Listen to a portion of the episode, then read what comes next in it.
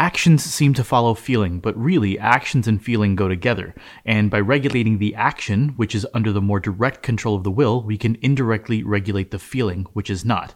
Thus, the sovereign voluntary path to cheerfulness, if our cheerfulness is lost, is to sit up cheerfully and act and speak as if cheerfulness were already there. This is a quote by William James, who was a philosopher and psychologist of the mid to late 1800s. Welcome to the ROSC Podcast, episode 18 Act as If. Now, before we get into the podcast, the typical housekeeping, I do want to remind you if you haven't already, check out the website and the blog at www.rosc.life, R O S C life. It's linked in the description below. Head over there to check out the written version or written counterpiece to this podcast and all the podcasts that we put out. And also take a look at the sign up page where you can sign up for our newsletter. The newsletter is once a week, it's spam free, and it's a condensed three bullet point version of what we talk about in the blog posts and the podcasts. The idea being if you don't have the time or don't want to delve into all of the philosophy and the the thought process behind the actions you can take, at the very least you can have three implementable actions that you can take to work, take to your life, and put into practice to be able to start seeing the change, similar to what we're talking about right now, because the action leads to the identity far more than the identity ends up leading into action. The other benefit of signing up for the newsletter is having direct access to me if I can be of any help and having direct access in the future to your fellow community members, your fellow co leaders, and also to be kept up to date and informed on the projects that are upcoming. The most upcoming project is our cardiac arrest management app, which is going to potentially change the way we run cardiac arrests, document cardiac arrests, and share information about cardiac arrests. If you're signed up for the newsletter, you will be part of our beta testing team. You'll have the opportunity to see the app from its initial beta release to its final product, and you may actually have the ability to give input and insight into how to make it better from now till future iterations. The other projects that we're working on are educational project, communal projects that bring us together under the code of ethics that we're trying to implement in ourselves and be able to create an e-learning community for people to share interactions, share clinical experiences, share whatever it might be in the interest of creating co-authorship, co-creation, peer coaching, peer recognition, and potentially creating an alternative culture to what exists now. All of that and more is to come. Sign up for the newsletter www.rosc.life. You're welcome to send in questions, send in feedback, send in thoughts, whatever you'd like but we would love to have your support. Now, onto the podcast. So, I don't understand how certain practitioners do it. They walk into a room, they have, they're just cool, calm, and collected. They know what first step to take and what next step to take. It comes straight out of their mouth. Everything moves smoothly, and it's like they belong there. Meanwhile, I'm in the room and I can't even get the first thought out. And by the time I get the first thought out, the patient's already stabilized or going to CAT scan or like so many actions have been taken. This type of person who walks into that room, you can't help but think that maybe they're just better at it because they belong here. Maybe they love it more than I do. Maybe they just don't get as easily frustrated. And this has been a thought in my mind for, as of the time of this recording, it's been in my mind for like nine years since I started practicing. And I can't seem to understand how to develop that level of confidence to be able to think and make the action. And the worst part is when I'm in a situation like that, the other person makes a decision and I, seconds later or minutes later, I'm like, I knew that. I thought of that. I would have thought of that if I had the time. But then I wondered to myself, maybe I don't have the luxury of time and that person can understand the situation better and act faster. Why?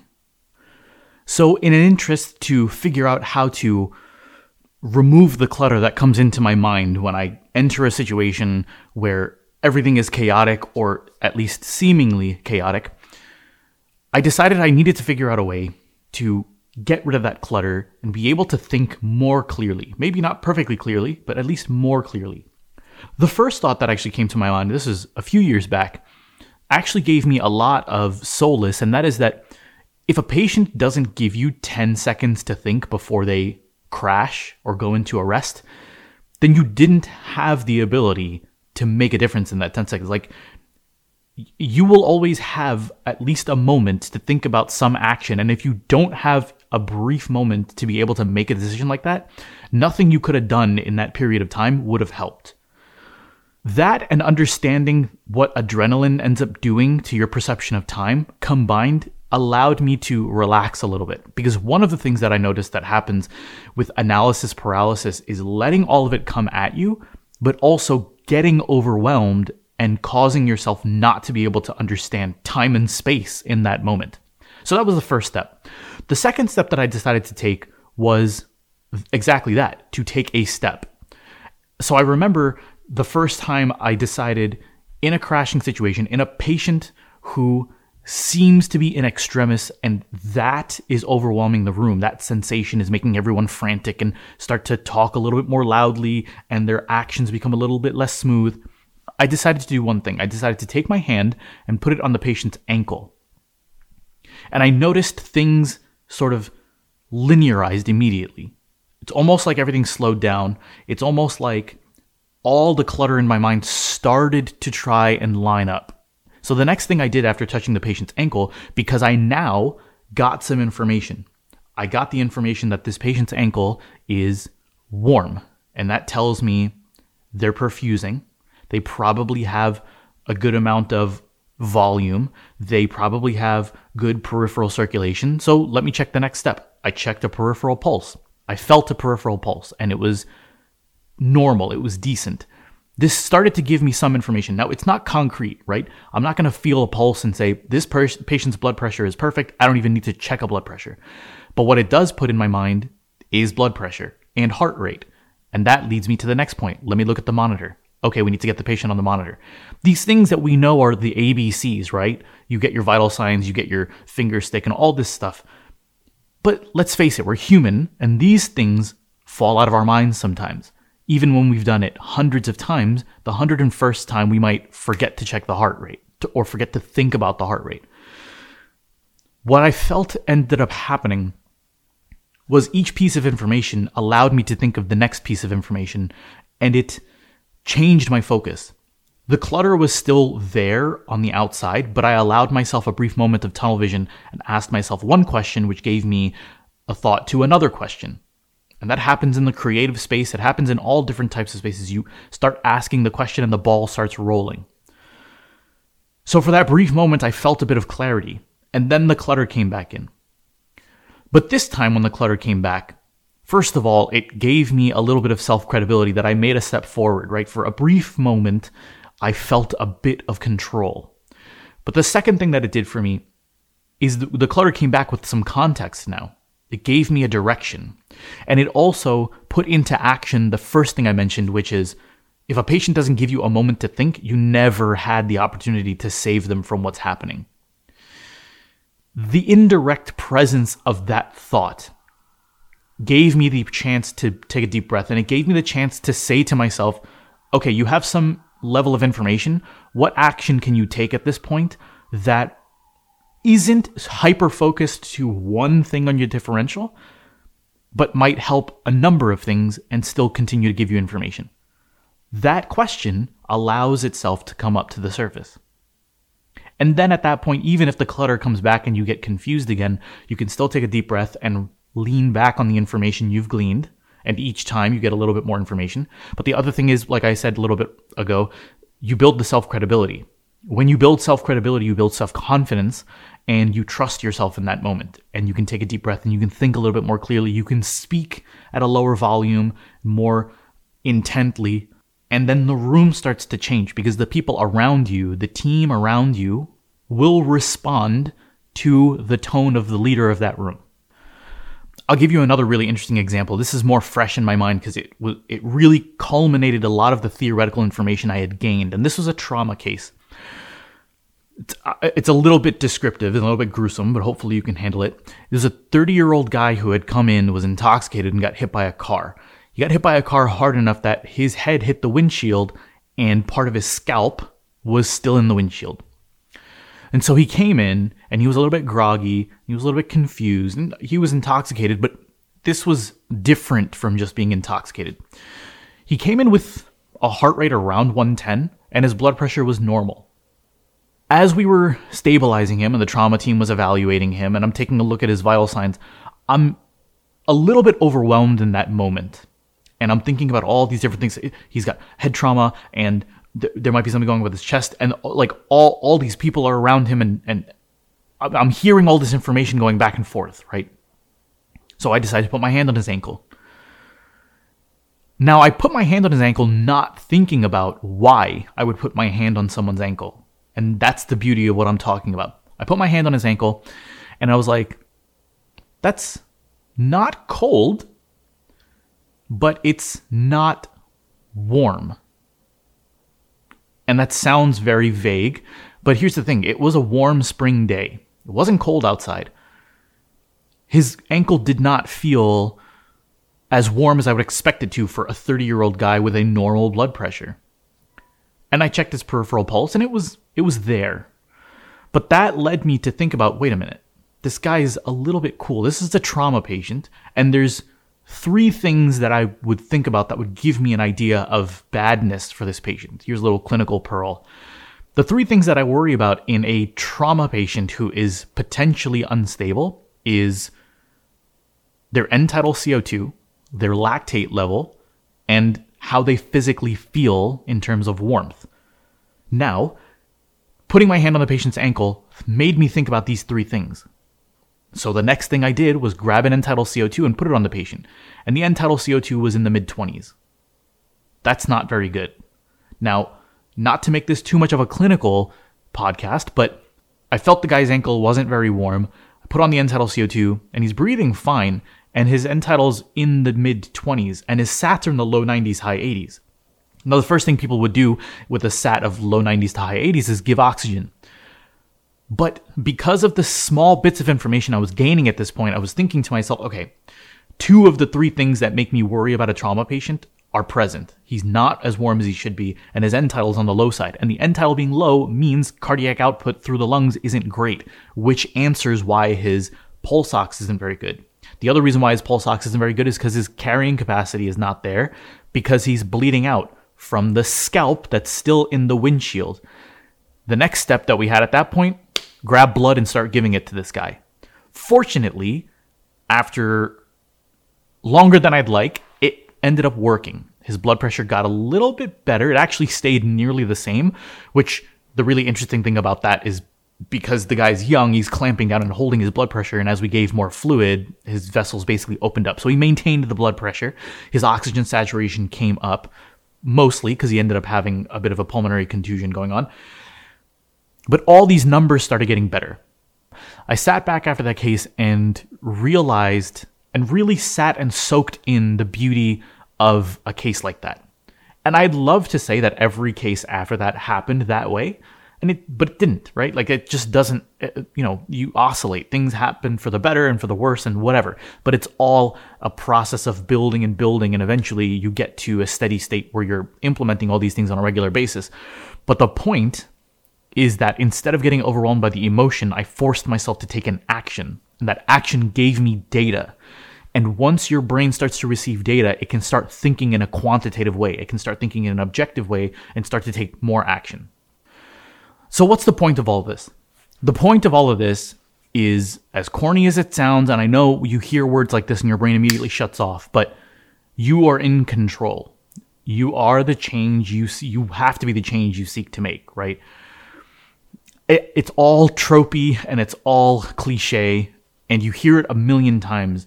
But the benefit of hearing it a million times is uh, one of those million times you're going to hear it in the right context at the right time in the right place at the time you need to hear it at the time where it can actually resonate with you and then things start to make sense. Hopefully this is that time for some of you.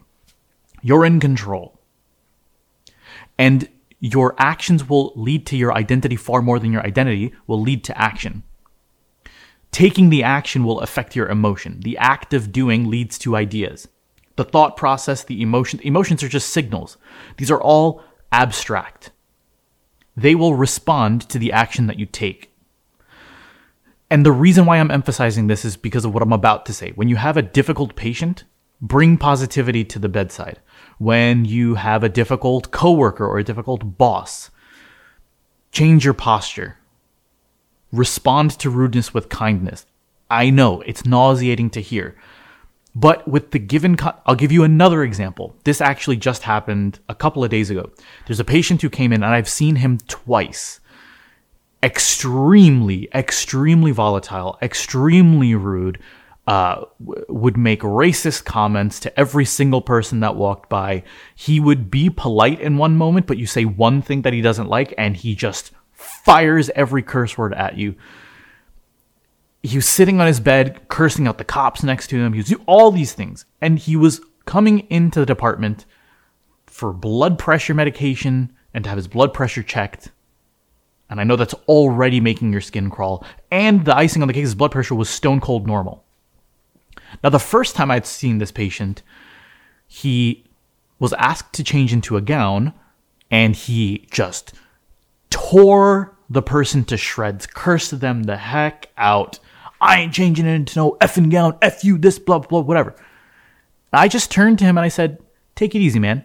And he flipped out at me. Flipped out. We had to get security and take him out. He then came back a couple of days ago, and he was doing the same thing. So one of the residents went to go see him, talked to him very politely, and he was fine. And so I wanted to try at that point. I said, let me just try. I wanted nothing to do with this patient. He was totally fine, totally stable, nothing going on with him. There was nothing alarming. I didn't want anything to do with this guy. But I decided, let me try something. Let me just try to enact what it is I'm telling you about. So I went up to him and I said to him, Hey, Mr. So and so, I was just wondering, have you ever been to the medicine clinic that we have? Because if you go there and set up an appointment, you can probably, well, definitely, you can get your blood pressure medication given to you on a regular basis and you won't have to bother coming into the ER all the time. And he was very grateful and he was very kind and very thankful. So I gave him the information, sat down, and he continued to curse out security and he cursed out the nurses and blah, blah, blah, blah, blah. His behavior notwithstanding, whether he's got some psychiatric issues or he's just generally a terrible person, whatever it might be, I felt good for two reasons in that moment. Number one, I brought the positivity to that space. And literally, when I got up, I didn't want anything to do with him. When I sat down, I felt so much better. My heart rate came down. My facial expressions became less tense. And the other thing is, I felt really good about being inspired by my resident because the resident had very good bedside manner, and I internally was getting very agitated. And so I was motivated and inspired by the resident that I was with, and that was fantastic. And I told him that. I'm giving this example because I'm trying to drive home the point that it depends on what your goal is, and that's how you're going to feel about taking these actions. Because a lot of people, whether you think it directly or subconsciously, you know that this is true when the opportunity comes for you to be kind in the face of rudeness or be patient in the face of whatever adversity. You know that that's a good idea, but you immediately default into the excuses of, yeah, but this is a different situation. I'm not at fault. This is, I'm frustrated about this, this, is this, and that. And you give yourself every reason to justifiably be bitter or angry or frustrated. And that all goes back to what your end goal is, right? With this guy, my end goal was I just I want to do something that's going to make me feel good and I know that this guy sometimes acts appropriately and I know that if he flips out at me I'm just going to walk away and just have security take him out. That's already how I feel, so I can't feel any worse by trying. So I went and I tried and it, wor- it made me feel better and the remainder of my entire shift was better. When you feel a moment where you can get frustrated or you can get angry or you can start venting or you can feel justified in being equally rude to someone, or bitter, or cold, or passive aggressive, or anything, ask yourself what your end goal is. Is your end goal to try and achieve a self satisfaction? Because if it is, then nothing that person's done or nothing around you is justifiable to influence the way you act in that moment. But knowing that if you act the way you want to feel, you will get to a point in that moment, even if it's for five minutes, where you feel better. And that goes back to the self credibility. It goes back to feeling a moment of clarity and then the clutter comes back. That's fine. That's normal. But then the next time you try it, you'll have remembered that, hey, for five minutes I felt really good. And you try it again. Then it's going to become six minutes, then 10 minutes, then eight hours, then days and days. And the next thing you know, if you remember from the last podcast, the good choices you make aggregate. And the more actions you take towards an identity that you want, you ultimately, eventually will become that identity. Now, one final point there's a difference between acting as if, quote unquote, and faking it till you make it. I am not a proponent of fake it till you make it. Because all of the experiences I've seen with faking it till you make it is pure arrogance, it's delusion, really. And it the fake it till you make it falls also into the category of the knowledge you have, pretending you know something when you actually don't. That falls counter to everything that I'm trying to implement in my life and everything that we're trying to teach within this community. Faking it till you make it, I feel, is a result of being afraid to be wrong. That's no good. But acting as if is taking an action with the tools you have, right? Because not knowing something is not having a tool. Seeking out the tool and gaining the tool is a different story. But with the tools you have, acting, taking action in a way that falls in line with how you want to feel, with the action you would take if you felt the way you want to feel. That's acting as if. I hope that makes some sense. But the key point here is if you're starting to grasp this, then understand everything I just said in this one statement. All of these actions have an internal effect. That internal effect will have external positive consequences.